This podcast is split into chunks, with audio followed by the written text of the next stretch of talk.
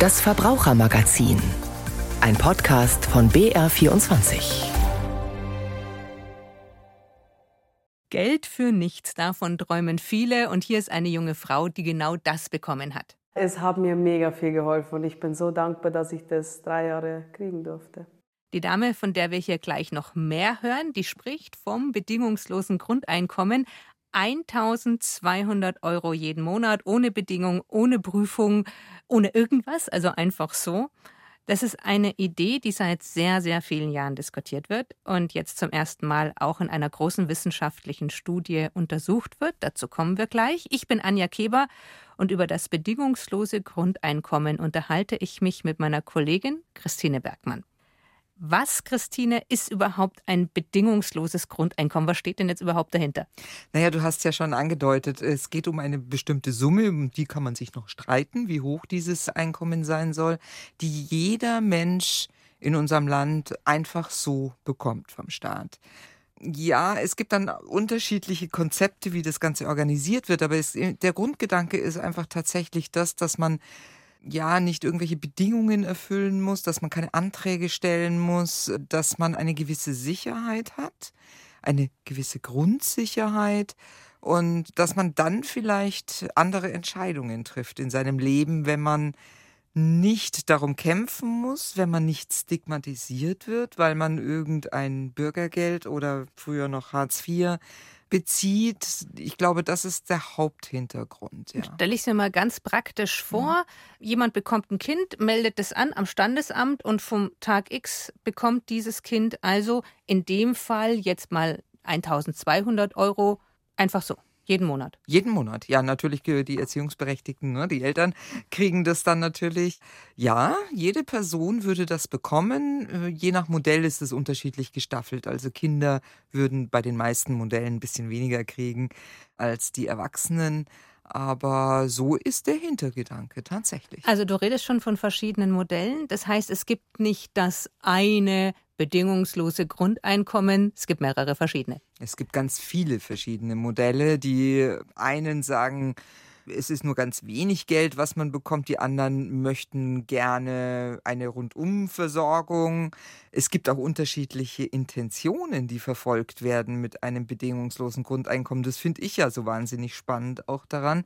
Man findet das tatsächlich in der ja, eher linken Ecke, die sagt, naja, jedem das Gleiche geben, jeder soll die gleichen Chancen haben, die gleichen Bedingungen haben. Und es gibt es aber auch tatsächlich aus der richtig neoliberalen Ecke, die dann sagt, naja, wir geben den Leuten dieses Geld und sind dann raus. Der Staat ist raus aus allem anderen. Die Bürger müssen sich um alles selber kümmern.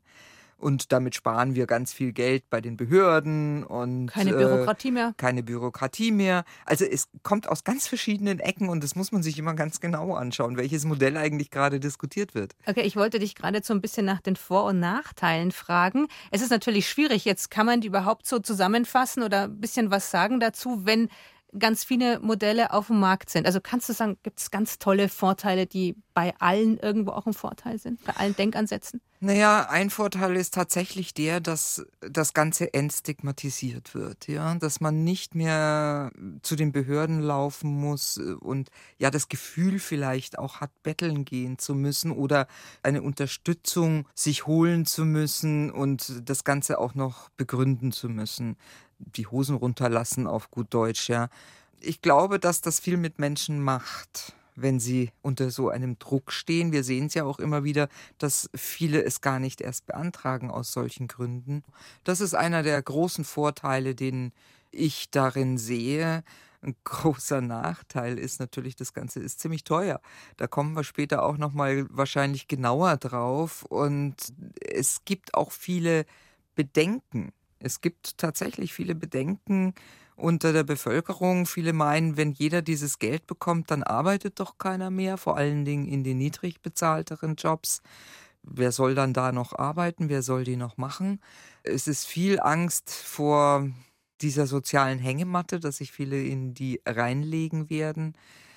Das sind so die Hauptbefürchtungen, glaube ich, die Hauptvorurteile vielleicht auch von diesem bedingungslosen Grundeinkommen. Bevor wir jetzt zur Finanzierung kommen und bevor wir uns jetzt auch diese eine Studie genauer anschauen, hätte ich eine Frage an dich von deiner Warte aus. Ist das bedingungslose Grundeinkommen gerecht?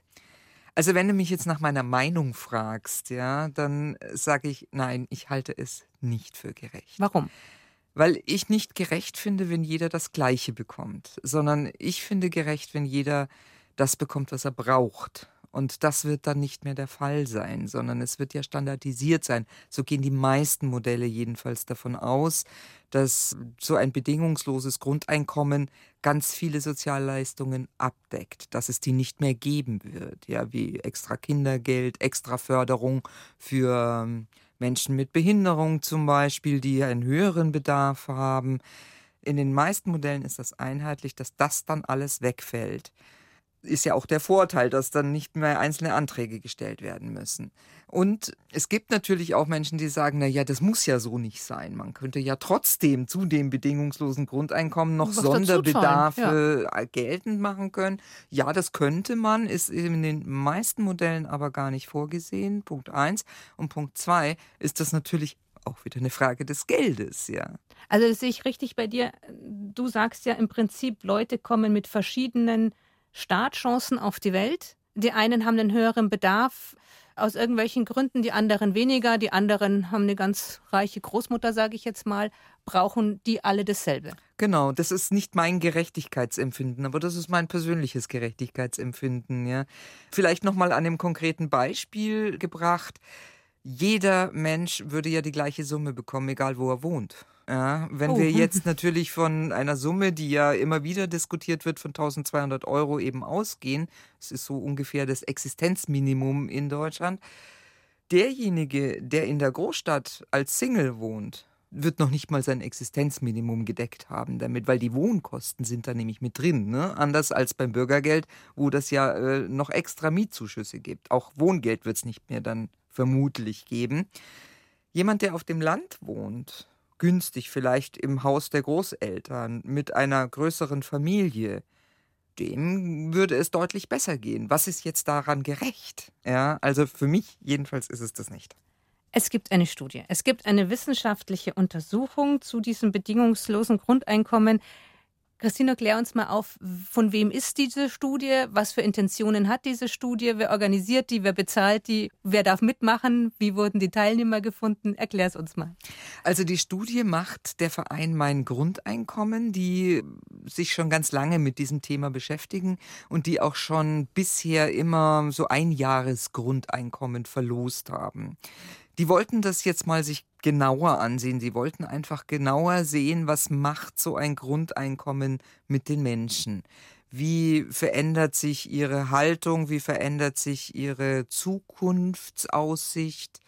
Was tun sie eigentlich mit diesem Grundeinkommen? Und das wollten sie genauer wissen und haben sich zusammengetan mit dem Deutschen Institut für Wirtschaftsforschung, also einem ganz renommierten Wirtschaftsforschungsinstitut hier bei uns in Deutschland, in Berlin und haben eine große Studie, wirklich die größte bislang umfassendste Studie in Auftrag gegeben bzw. organisiert.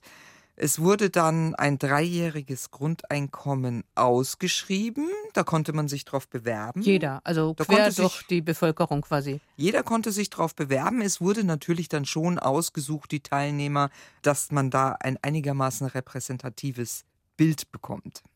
Ausgewählt wurden 122 Menschen. Gleichzeitig wurden aber noch weitere ausgesucht, die nicht das Grundeinkommen bekommen, die aber so ganz ähnlich in der Struktur sind wie diejenigen, die es bekommen, damit man es vergleichen kann, wie sich die Leben so gestalten, wie sich die Leben so verändern. Ja, und dann wurden die ausgesucht und benachrichtigt und über eine Million Menschen haben sich beworben übrigens dafür. Kann ich mir gut vorstellen. Ja, das war so jetzt vor zwei Jahren und seit zwei Jahren läuft diese Studie. Und die Studienteilnehmer, die müssen viele Fragebögen ausfüllen, Interviews machen, die müssen auch Haarproben abgeben. Worum das? Äh, Ob sie für Drogen das nein, Geld raushauen? hat mit Drogen gar nichts zu tun, sondern an Haarproben kann man offensichtlich das Stresslevel ablesen war mir jetzt erstmal auch neu und dass man eben beobachten kann, sind die gestresster, sind sie weniger gestresster als am Anfang, wie entwickelt sich das Ganze? Eine Frage noch zur Studie selber. Wer finanziert die? Wer nimmt das ganze Geld in die Hand? Das geht tatsächlich über Spenden. Dieses Geld wird über Spenden gesammelt, über Crowdfunding wird das zusammengesucht und offensichtlich haben sie es geschafft. Du hast gesagt, vor zwei Jahren hat es angefangen. Du begleitest das jetzt, das Ganze schon seit Beginn. Und du hast auch zu Beginn der Studie eine Teilnehmerin getroffen. Wer ist das? Kannst du da so ein bisschen was erzählen? Was hat die erzählt? Wie geht's dir? Ja, das ist eine junge Frau, Bianca Radelbeck heißt sie, hat Schlosserin gelernt, hat dann noch einen Maschinentechniker draufgesetzt und war ja total glücklich, als sie ausgewählt wurde. Sie konnte es erst mal gar nicht glauben. Am Anfang hat sie mir mal erzählt. Sie dachte schon, das ist irgendwie so eine Fake News, ja, so eine, eine Phishing-Mail, die sie da bekommen hat. Aber nein, es hat sich herausgestellt, tatsächlich, sie hat das bekommen. Ich habe sie dann vor zwei Jahren eben schon mal getroffen und sie hat dann gesagt, na ja, sie freut sich natürlich und sie wollte sowieso studieren in München. Sie wollte also da noch ein Studium draufpacken aus diesen ganzen Ausbildungen, die sie eh schon hatte und hat dann gesagt, das Grundeinkommen hilft ihr dabei natürlich, weil sie nicht ganz so viel nebenher arbeiten muss. Also das war jetzt nicht ganz so spektakulär, aber sie sagte, nö, das war schon ganz gut. Das war jetzt Ausgangspunkt vor zwei Jahren. Also du hast genau. sie vor zwei Jahren das erste Mal getroffen. Du hast sie jetzt kürzlich wieder getroffen. Wie geht's ihr jetzt? Haarproben sind wahrscheinlich noch nicht ausgewertet, aber ansonsten. Ja, nee, sind noch nicht ausgewertet, beziehungsweise ausgewertet werden sie sein, aber ich weiß nicht, was dabei rausgekommen ist. Aber äh, ich habe sie nochmal gefragt, wie es ihr heute geht und vor allen Dingen, was sie jetzt macht, ob sie ihr Studium tatsächlich aufgenommen hat, ob sie es wirklich gemacht hat. Ja, richtig. Das habe ich dann auch gemacht für drei Semester. Und dann habe ich gemerkt, nee, es ist doch nicht meins. Und es lag auch ein bisschen an München, dass mir München jetzt nicht so gefallen hat. Natürlich war es auch übertrieben teuer. Und dann habe ich mir gedacht, nee, ich fange jetzt wieder zum Arbeiten an und ich ziehe zurück nach Regensburg. Und das im dritten Semester habe ich echt gegrübelt und habe mir gedacht, Mann, das ist eigentlich das, was du möchtest. Ja, und dann habe ich halt überlegt und ja, Wohnung gekündigt, Studium abgebrochen. Bin ich natürlich wieder kurz auf Null gestanden. Aber ich habe dann gleich eine Wohnung bekommen. Ja, jetzt jobmäßig läuft es auch relativ gut. Also bin gerade in der Bewerbungsphase. Nur durch den Umzug hat sich das jetzt alles nach hinten verschoben. Aber sonst bin ich glücklich mit der Entscheidung. Ich habe natürlich genug Rücklagen, aber die möchte man natürlich dann auch nicht anlangen. Und so mit dem Grundeinkommen bin ich jetzt nicht verpflichtet oder habe nicht diesen Druck, dass ich sage, ich muss jetzt nächsten Monat sofort wieder arbeiten, weil sonst geht mir das Geld aus. Also es hilft mir schon sehr, sehr viel. Einfach irgendwie freier entscheiden zu können. Man hat diese Sicherheit, man bekommt jeden Monat die 1200 Euro und man muss nicht irgendwie an Erspartes ähm, rangehen oder irgendwie jetzt äh, mit Gewalt irgendwie einen Job ausüben, sondern ja, man hat einfach diese Sicherheit. So, ich, ich gehe jetzt nicht pleite von heute auf morgen, blöd gesagt, genau. Ich mache meinen Weg sowieso und mir ist immer wichtig, dass ich mich wohlfühle in dem, was ich tue. Und ja, das ist wirklich eine gute Frage. Hätte ich das ohne den Grundeinkommen auch gemacht? Aber ich denke ja, weil ich hätte diese Mittel auch dazu gehabt. Das wäre nicht so einfach gewesen, aber ich hätte es gemacht. Weil ich wusste ähm, vor ein paar Monaten noch, dass ich unglücklich bin und so hätte es nicht mehr weitergehen können. Es hat mir mega viel geholfen und ich bin so dankbar, dass ich das drei Jahre kriegen durfte.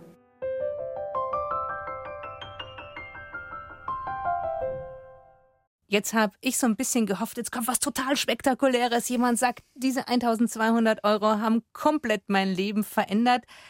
Es klingt gar nicht so aufregend. Ist das jetzt ein gutes Beispiel fürs bedingungslose Grundeinkommen? Ich finde, es ist das perfekte Beispiel für Warum? das bedingungslose Grundeinkommen, weil das ist ja genau das, was eigentlich dieser Verein auch zeigen möchte, dass mit dem Vorurteil aufräumen möchte, dass sich die Leute wirklich in die soziale Hängematte legen. Ja, sie ist deswegen ein perfektes Beispiel, weil sie ihren Weg auch so gegangen wäre, es aber ihr leichter gemacht wurde. Die Entscheidungen werden ihr leichter gemacht, wenn sie dieses Geld im Rücken hat. Sie muss sich nicht stressen.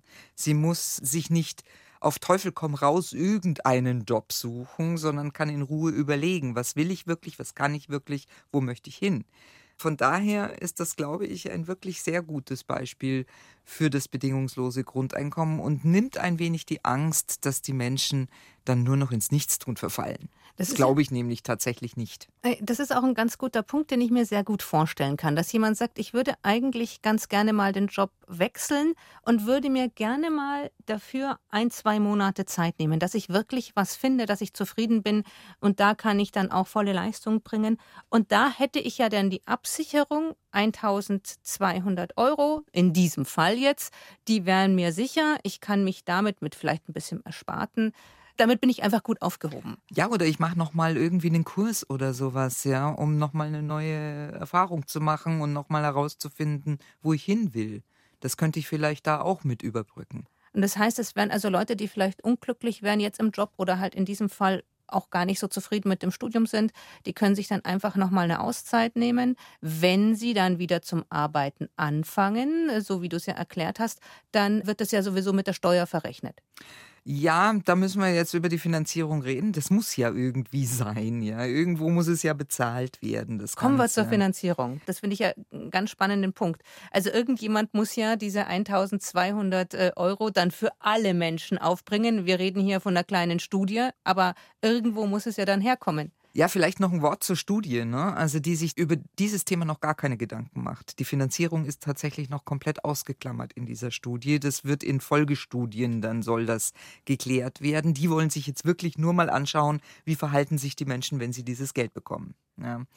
Die Finanzierung ist wirklich das große Problem beim bedingungslosen Grundeinkommen. Irgendwo ja. musste der Haken ja sein. Also es gibt eine Studie vom wissenschaftlichen Beirat im Finanzministerium, die ist sehr detailliert auf verschiedene Modelle ausgelegt. Ich habe mir jetzt mal das Modell rausgenommen, was so ja dieses Existenzminimum abdeckt, nämlich 1208 Euro sind es da ganz genau, okay. für jeden Erwachsenen und für jedes Kind 684 Euro. Wenn wir das realisieren würden, kostet das im Jahr 1200 Milliarden Euro, also 1,2 Billionen. Das ist ganz schön viel Geld. Das ist eine Riesenmenge Geld. Hätten wir die überhaupt zur Verfügung, wenn wir, sagen wir jetzt mal, alle anderen Leistungen streichen würden? Das ist ja auch immer das Argument, das viele liefern, dass sie sagen, na ja, nehmen wir doch als Gegenpol unser ganzes Sozialbudget, was wir im Haushalt vorhalten, was wir ausgeben als Staat.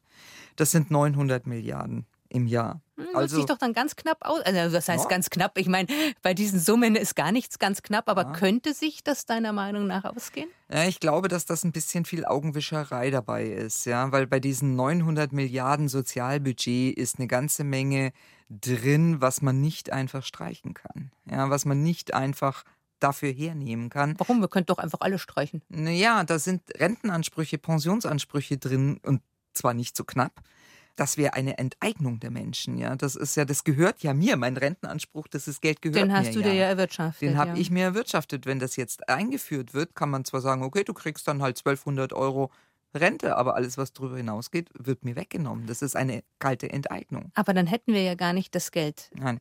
Also nach den Berechnungen vom wissenschaftlichen Beirat gibt es eigentlich nur so die direkten Sozialleistungen, die man gegenrechnen kann. Also die Sozialhilfe, Wohngeld, Kindergeld, das würde dann aber auch alles gestrichen werden. Ne? Also all die Dinge und das wären vielleicht so 230, 250 Milliarden. Das hört sich schon wieder anders an. Ne? Das ist schon mal wieder sehr viel weniger, als man braucht. Du hast ja gerade schon gesagt, was dann wegfallen würde, also alle Zusatzleistungen.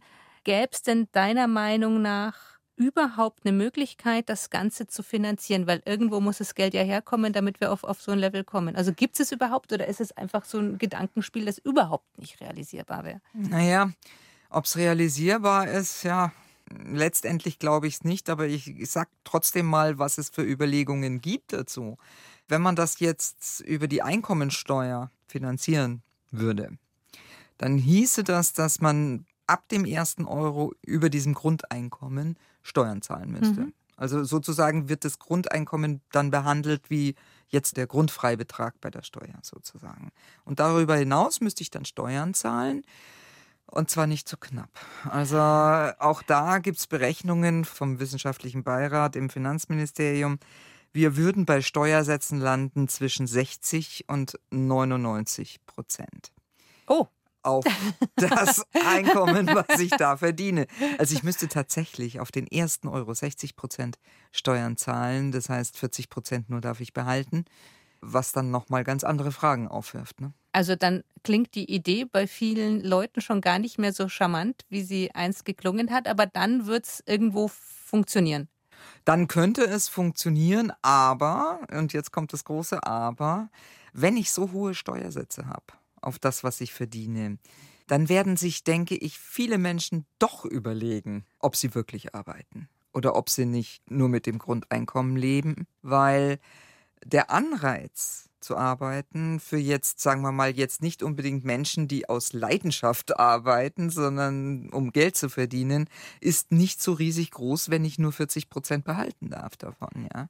Es gibt immer noch dann auch nochmal Ideen, die Mehrwertsteuer dafür herzuziehen, ja, dass man die Mehrwertsteuer deutlich erhöht was ich jetzt wiederum als sehr problematisch finde, weil die Mehrwertsteuer ist eine sehr unsoziale Steuer. Betrifft alle, die einkaufen. Genau, und vor allen Dingen müssen. die, die viel von ihrem Budget für Lebensmittel und für den Lebensunterhalt bezahlen müssen, die sind sehr viel stärker betroffen als die, die nicht so viel einkaufen, also prozentual von ihrem Einkommen.